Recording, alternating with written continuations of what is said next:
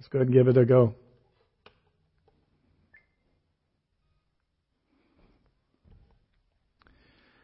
Well, good morning.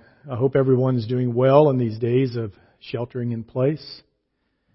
What a strange turn of events the world has taken, isn't it? But uh, I encourage you, never fear.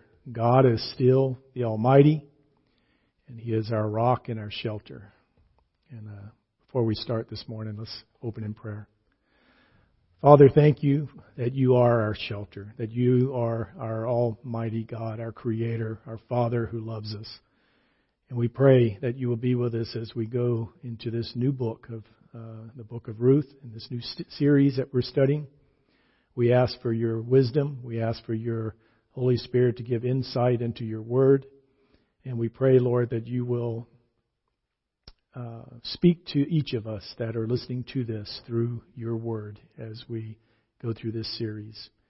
Thank you for your provision. Thank you for your protection. We pray that you will help us, Lord, even as we are uh, not together as a body in a one building. We know that we are together with many uh, in various houses throughout the area, and we thank you for that.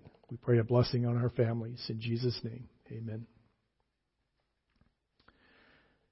This morning, we are beginning a study through the small Old Testament book of Ruth. And I'd like to start by doing an introduction to the book of Ruth, providing you a, some historical context, and then highlighting some of the central points of the book. And then I'll have a brief introduction to Ruth herself. We've entitled this series Ruth, a love story. The book of Ruth is found in the Old Testament between the books of Judges and 1 Samuel. It's one of the only two books in the Old Testament that are named for women. And it's a small book consisting of only 85 verses. Ruth was written in the literary form of a narrative, which will provide us, as we study, guidance on how we are to interpret the text as we go through it. A narrative is, is uh, the most common literary form in the Bible, making up 40% of the Old Testament and 60% of the New Testament. So it, it, it, it's throughout the, our Bible that we read a narrative text. And one of the rules that we should observe while dealing with a narrative in Scriptures is that we're not to draw too many inferences from the records of what people do in the story. In addition to this, we should not build our doctrine solely from narratives, narratives alone. Our doctrine instead should be based on the whole of Scriptures and the teaching of the Scriptures. This is not to say that narrative books such as Ruth, should not be read and studied, and that we cannot learn a lot from them. Far be it. They are important parts of the Bible. And along with all the books that are included in our Bible, they are God breathed, as 2 Timothy 3:16 and 17 tells us. That all scripture is breathed out by God and profitable for teaching, for reproof, for correction, and for training in righteousness, that the man of God may be competent, equipped for every good work. Sinclair Ferguson, who's a present day preacher, theologian, and writer, excuse me, stated in his exposition on Ruth that this beautiful book is part of the biblical narrative of redemption and redemptive history. As New Testament Christians, we may think that the redemption story of Jesus Christ is the only is only identified for us in the New Testament. That's not the case. But there is a scarlet thread, if you will, running throughout the entirety of Scriptures. From the very beginning in Genesis, when Adam and Eve sinned against God, and the first sacrifice of an innocent animal on their behalf by God, was made, the story of atonement and sacrifice began and can be seen throughout the Word of God. Ruth is included in this redemptive story. In Ruth, God reveals some of his detailed preparations made to fulfill his purposes in redemptive history. When reading Ruth, we must maintain a God centered focus, or what is called a theocentric focus. Our main focus should be on what God is doing in and through the people that are introduced in the story. We see from the biblical narrative books how God sovereignly works out his perfect will, which frequently includes the use of what may, we may consider relatively minor and insignificant persons. Think of that when you think of various stories that you have read in the Bible. How some of them seem to be just minor people. The Ruth of, the story of Ruth is one of these stories. If not for this book and one verse in the Gospel of Matthew, we would have never heard of this young Moabite woman. But I submit to you that it is worthy of our time and study to find out more about Ruth. I encourage you to be reading along with us on the schedule that we posted on the website and uh, maybe read a chapter a day or in one sitting. You can easily read the book of, of Ruth several times in a week. And that will be helpful to you, I believe, as we progress through the study. The book of Ruth took place during the time of the Judges, which is why the book was placed after the book of Judges in our English translations of the Bible because of the historical context. It, it makes sense to follow Judges because it takes place during that time frame. The time of the Judges consists of the time from the death of Joshua until the coronation of King Saul. This would probably be between the early 14th century and the late 11th century BC. The writer of Ruth is unknown, but Jewish tradition credits the prophet Samuel as the writer. The location of the events of Ruth lie in and between the city of Bethlehem in Judea and the country of Moab, which would be located southeast of Israel on the eastern side of the Dead Sea. And I have a map here that I'm going to show you on the video, and I'm going to try to put that on the website and on the um, blog so that you would have that available for you. And on sermon.net, look in the, the section called Notes. But that's a map of uh, that time frame the red line there going between Bethlehem and Moab, indicating the traveling that they that took place. Hopefully that's helpful to you. The country of Moab was east of the Dead Sea and north of the Arnon River. The area was previously allotted or given to the tribe of Reuben by Moses when the Israelites were going into the promised land. Remember when the, the promised land was divided up to the 12 tribes of Israel. Some of the tribes were given land on the eastern side of the Jordan, and this area would be where Reuben was to live. You can find the description of the allotments in Joshua 13 at your convenience. The Moabites were descendants of Lot, who is Abraham's nephew. Lot's descendants moved into this area and intermarried with the previously existing peoples that occupied the land.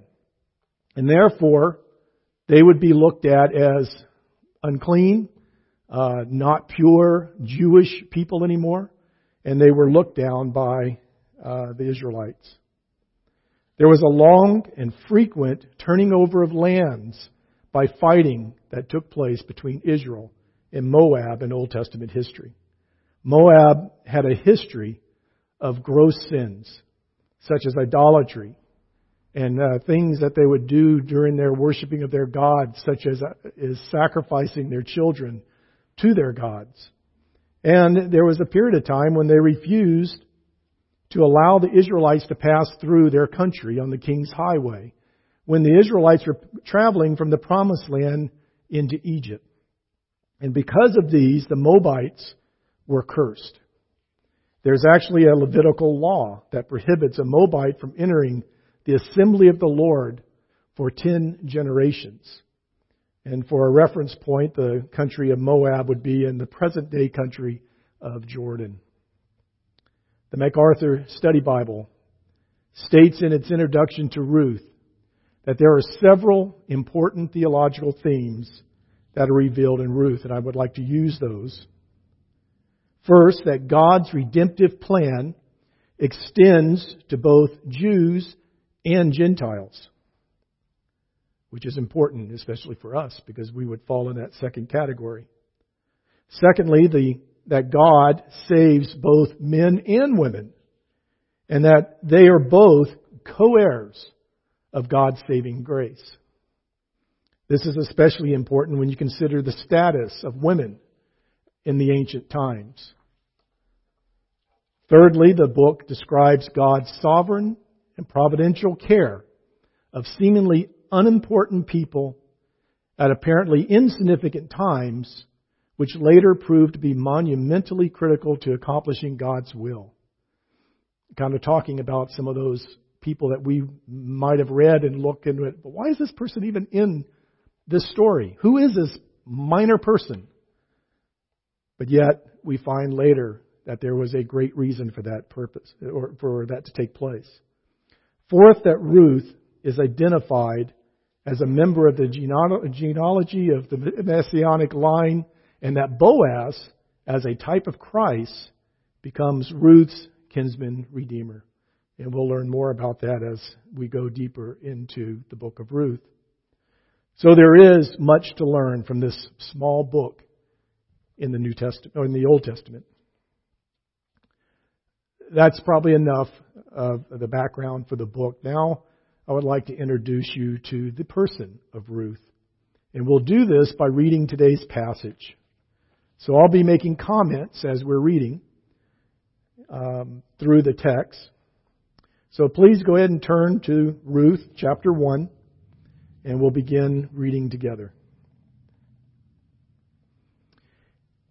In the days when the judges ruled, there was a famine in the land, and a man of uh, Bethlehem in Judea went to sojourn into the country of Moab, he and his wife and his two sons.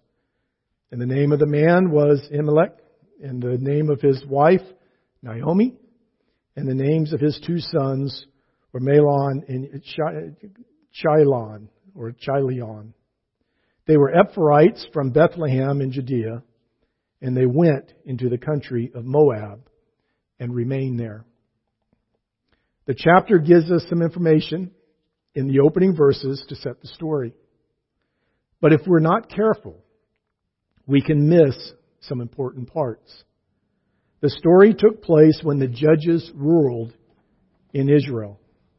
The book of Judges precedes Ruth and details the history of the time of the judges. The very last verse in Judges 21 tells us that in those days there was no king in Israel. Everyone did what was right in his own eyes.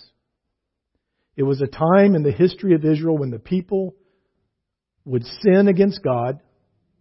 God would send an enemy to punish them. The people would eventually repent and cry out to God and then he would send a judge to deliver them. This cycle is repeated throughout the book of Judges. So generally, it is a very dark time in the history of Israel. Everyone did what was right in his own eyes. As wonderful as that might initially seem to someone, that would be chaos if everyone did what they wanted and what they thought was right. Not only was it a morally dark time in Israel, but because of their sins, God had sent a famine in the land. He had withheld the rains. I'd mentioned in a blog a few weeks ago that I thought it was interesting how God used famines in the Old Testament to motivate his people. And here is an example. But don't miss the point. When God withheld the rain, it was typically to discipline his children with the desire to bring them back into the fold and to bring them to repentance. So when this small family from Bethlehem left their home and traveled to a foreign country, especially one that is cursed as Moab is, it showed that they had little faith in God to provide for their needs. They were not trusting God. They were trying to do it their own way, do it on their own. Verse 3 But Elimelech, the husband of Naomi, died and was left with her two sons. These took Moabite wives. The name of one was Orpah, and the name of the other Ruth. They lived there about ten years. And both Mahlon and Chilion died, so that the woman was left without her two sons and her husband.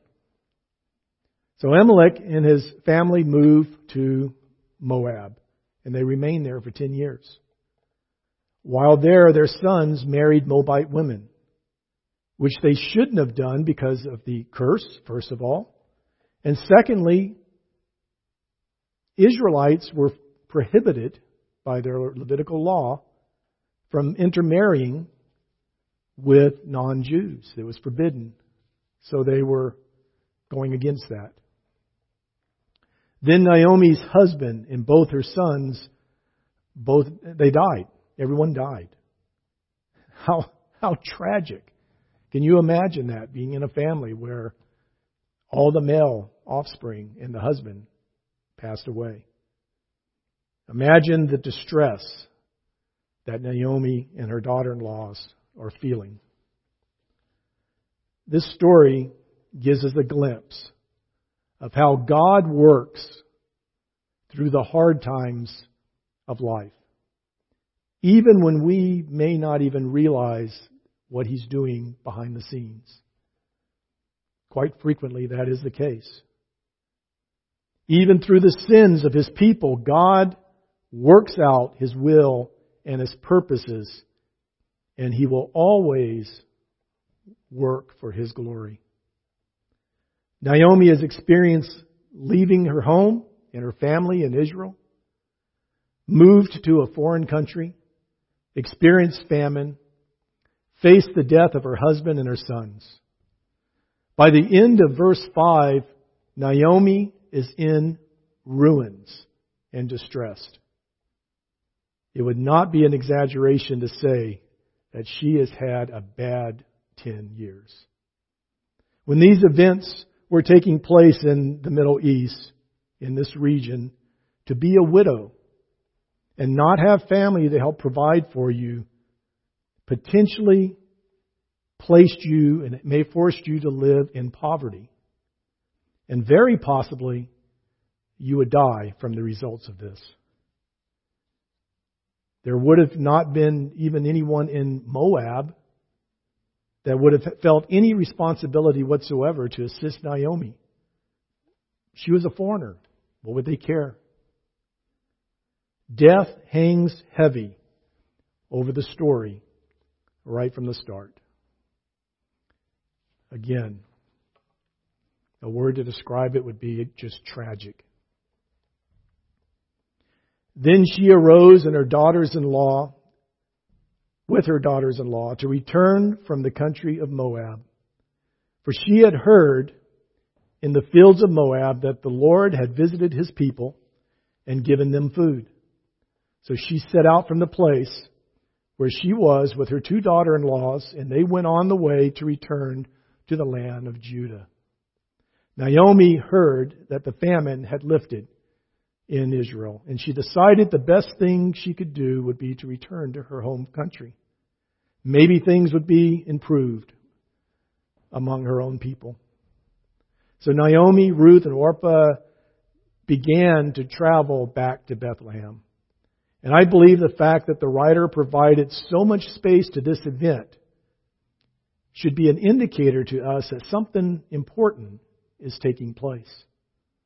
We know from our New Testament insight that God indeed was working behind the scenes to accomplish his purposes. And we're given a glimpse of what that work was at the end of Ruth in chapter 4, verses 17 and 22, and I'll let you look those up. Verse 8 But Naomi said to her two daughters in law, Go, return each of you to her mother's house. May the Lord deal kindly with you, as you have dealt with the dead and with me. The Lord grant that you may find rest, each of you in the house of her husband. And then she kissed them, and they lifted up their voices and wept. And they said to her, No, we will not return with you. To, we, no, no, we will return with you to your people. But Naomi said, Turn back, my daughters. Why will you go with me? Have I yet sons in my womb that I may become, that they may become your husbands? Turn back, my daughters. Go your way, for I am too old to have a husband. If I should say I have hope, even if I should have a husband this night and should bear sons, would you therefore wait till they were grown? Would you therefore refrain from marrying? No, my daughters, for it is exceedingly bitter to me for your sake that the hand of the Lord has gone out against me. And then they lifted up their voices and wept again. And Orpah kissed her mother in law, but Ruth clung to her. Naomi decided to go home. And she tries to release her daughter in laws to remain in their own country and to return to their mother's homes.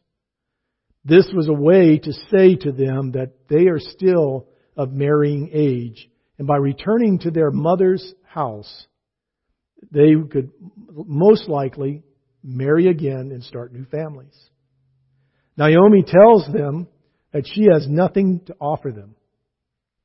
I'm ruined. Just stay home. The telling of this conversation is emphasizing Naomi's misery. But it's also preparing us for a custom in Israel of the kinsman redeemer. That takes place a little later in Ruth. And after laying out Naomi's plea and position, it only makes Ruth's response and her faithfulness to Naomi that more amazing. Orpah was convinced to go home, but Ruth had a very different response. Listen to what she says. Verse 15, and she said, See, your sister in law has gone back to her people and to her gods. Return after your sister in law. But Ruth said, Do not urge me to leave you or return from following you. For where you go, I will go. And where you lodge, I will lodge. Your people shall be my people, and your God my God. Where you die, I will die, and there will I be buried. May the Lord do so to me and more also, if anything but death parts me from you. And when Naomi saw that she was determined to go with her, she said no more. Ruth's actions and words is nothing less than a spiritual conversion taking place in her life. She's forsaking her past. She's forsaking her past religion. She's forsaking her family and her people to go with Naomi and to make Naomi's people her people. And more importantly, to make Naomi's God her God. And who is Naomi's God? But the God of Israel, the great I am, the one true God. That's who she is looking to. In Ruth's words, she's using covenant language that would be similar to what God used when making a covenant with his people earlier in, the Old Testament. It's also covenant language that is familiar to what is used in the marriage vow.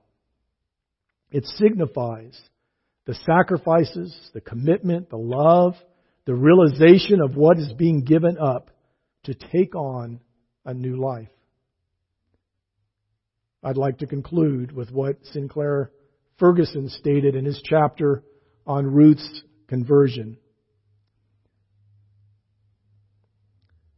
And he says that if you read the first chapter of Ruth and believe that it is mainly centered on Naomi, then you're only getting half of the story.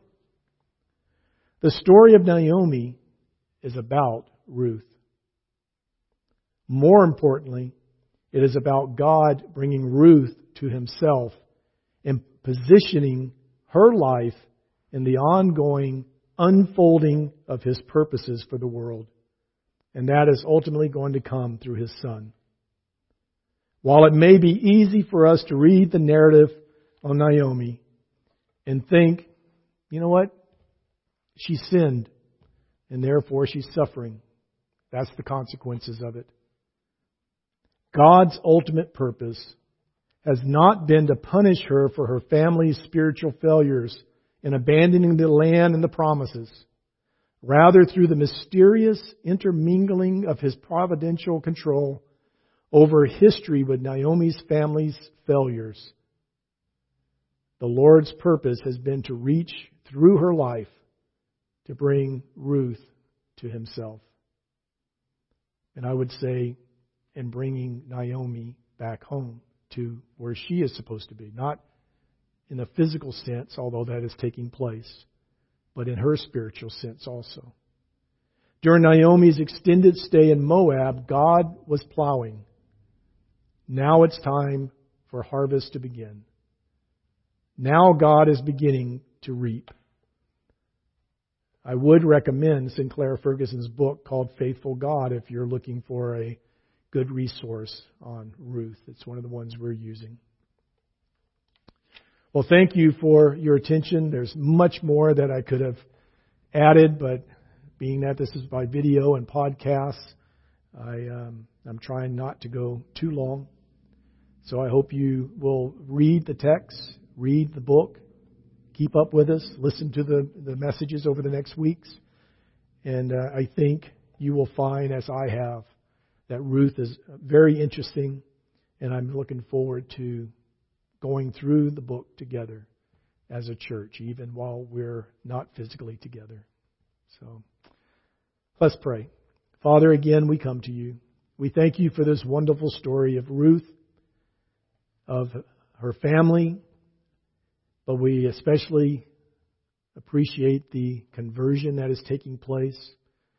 We thank you for the the uh, the various men and, and, and commentaries that you have provided us to be able to study and look deeper into your word with with helps from people who know the languages, who know the the uh, cultures, the things that help us to understand what is taking place much more richly.